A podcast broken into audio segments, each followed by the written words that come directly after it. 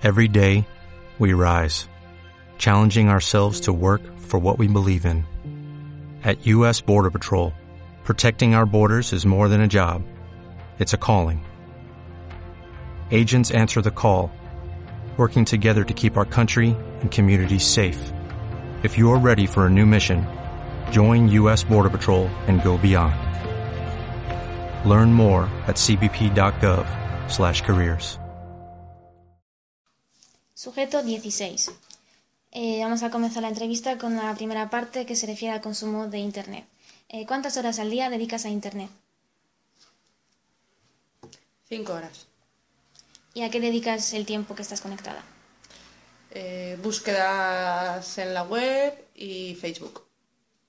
¿Y dónde, dónde sueles conectarte? Sobre todo en el móvil y en la tablet. ¿Pero dónde? En casa. En casa o en la calle. ¿Y alguna vez has formado parte de una comunidad virtual? No. Eh, vamos con la segunda parte.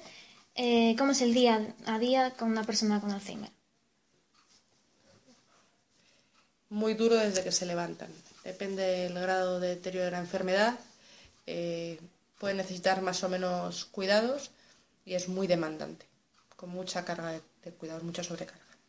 ¿Y cuáles son los cuidados especiales que tiene que tener esa persona en comparación con otras personas que también eh, dependientes, personas dependientes?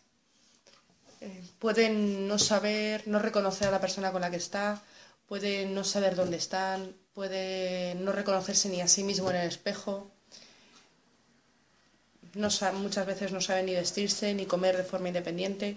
Si a un enfermo de Alzheimer le dejase solo en una casa, mm, no sabría qué tiene que hacer, ni la hora que es, ni si tiene que comer, desayunar, estaría totalmente desorientado.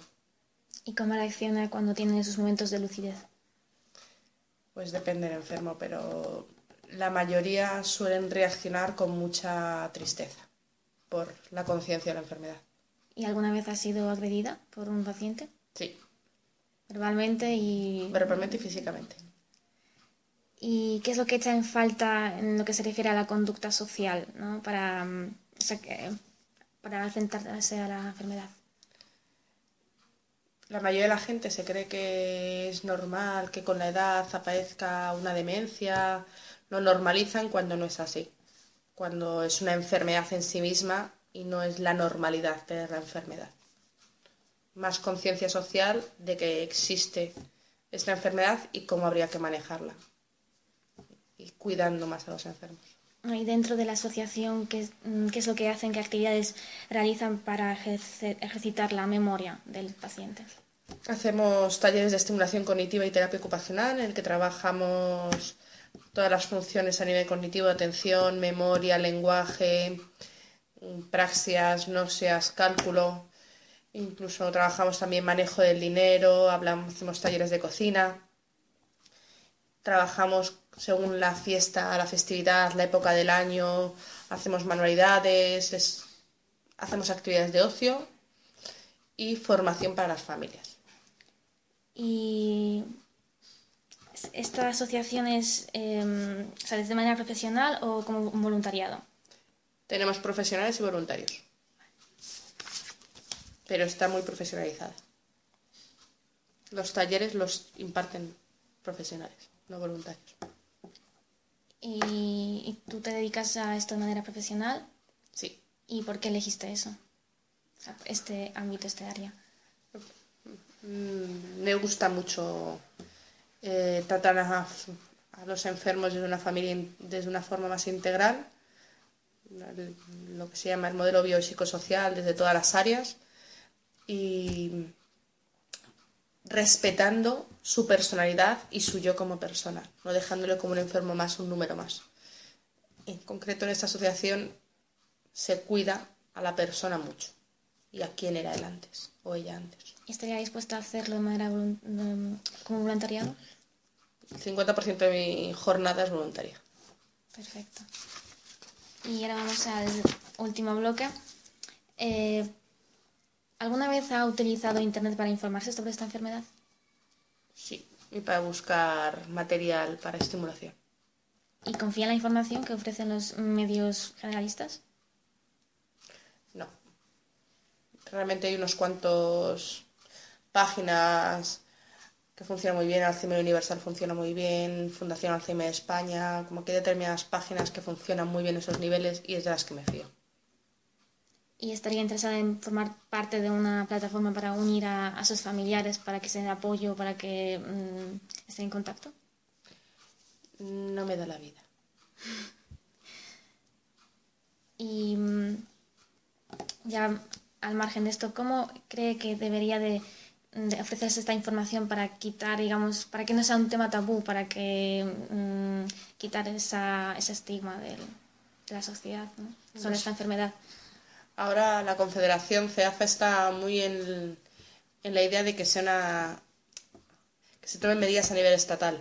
Igual que se tomó medidas, se conciencia mucho con el cáncer de mama y está el autobús del el autobús de las mamografías por toda por toda la, por toda, por toda España a nivel de Alzheimer con la población que hay tan grande a nivel nacional se tendría que hacer una concienciación igual partiendo del Estado ya no son las autonomías no son las pequeñas ciudades que pueden hacer más o menos cosas sino que a nivel estatal haya mucho más trabajo en el tema y que se mejoren servicios, se dé más información.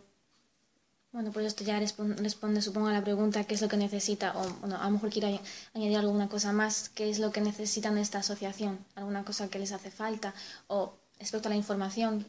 Ay, nos encantaría un centro más grande, por soñar. Eh, y eso, pues más, informa, más apoyo a nivel estatal y más apoyo a nivel político para estas enfermedades.